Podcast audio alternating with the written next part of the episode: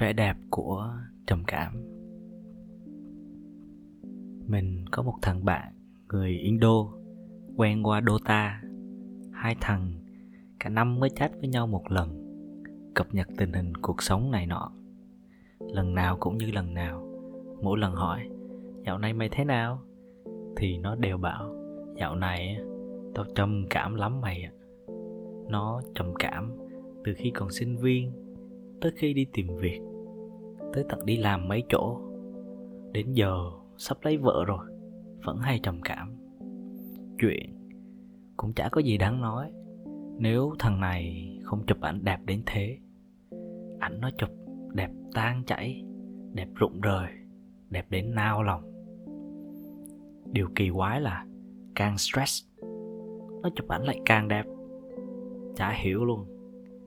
Mấy lần như thế rồi cứ hôm qua vừa chat với mình than thở, hôm sau lại đi lên núi xuống biển, vác về một đống ảnh đẹp. Thế là mình quyết định nói chuyện hơi deep một tí với nó về vấn đề này. Mình nhắn, mày, nghĩ sao những lúc điên khùng thế này mày lại cho ra mấy bức ảnh đẹp hơn nhỉ? Nó bảo, tao không rõ, nhưng tao biết stress là lúc tao muốn chụp ảnh nhất tao mà trầm cảm là chỉ muốn nằm vật ra thôi. Tùy mỗi người, tao mà nằm là tao chết luôn đấy. Ừ hay nhỉ? Ừ nhiều khi tao thấy như có một lực đẩy vô hình nào đấy, vực tao dậy, nhét máy ảnh vào tay tao, đập lòng ngực tao, gào lên là, chụp đi, nhấn nút đi. Hả? Thật luôn thật. Kiểu như tao bị ma nhập với mày. Tao không cưỡng lại được luôn. Tao thử rồi. Mất sức như quay tay 7 ngày liên tục ấy.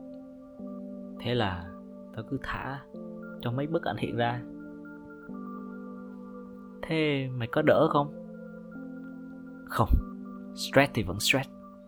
Nhưng tao thấy tao được giải thoát mày ạ. Là như nào? Kiểu như là nhiệm vụ nó đến là để bắt tao đi chụp ảnh ấy. Chụp xong thì nó chả còn ý nghĩa gì nữa. Ồ, hay. Ừ tao cũng không hiểu. Bản thân mình cũng không hiểu lắm, cơ chế đấy hoạt động như thế nào. Cái lực đẩy đằng sau cơn stress và mấy tấm ảnh đẹp kia gọi là gì? Mà cũng chả cần hiểu, chả cần gọi tên mình chỉ có thêm một góc nhìn mới về trầm cảm, về khổ đau, rằng đôi khi nó đến không phải để hành hạ chúng ta, không phải để bắt chúng ta nằm bẹp trên giường. Đôi khi nó đến để lôi ra vẻ đẹp đang nằm đâu đấy, trong đôi bàn tay, trong lòng ngực, trong trái tim mọi người.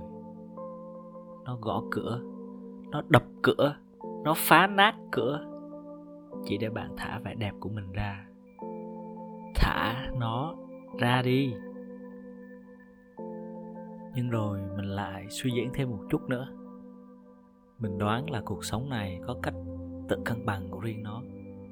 Mỗi khi đau khổ, chúng ta hay nghĩ cuộc sống này thật tồi tệ, thật xấu xí. Kiểu gì, cuộc sống cũng tìm cách chứng minh điều ngược lại. Một dạng phản lực ấy. Phản lực bảo là tao là cuộc sống đây.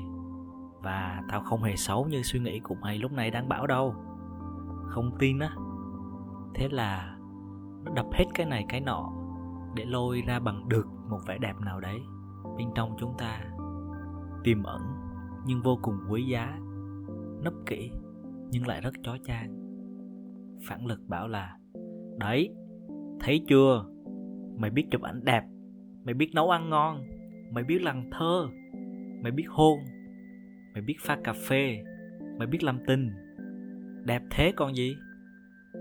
Phản lực bảo là, mày rất đẹp, rất tuyệt vời. Nói đến đây, tự dưng thấy cảm động.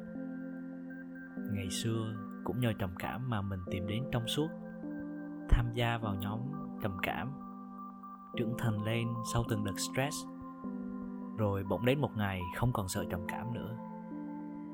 Nhìn lại, thực sự thấy mọi chuyện rất đẹp. Mình đã có một hành trình đẹp và bản thân mình cũng rất đẹp.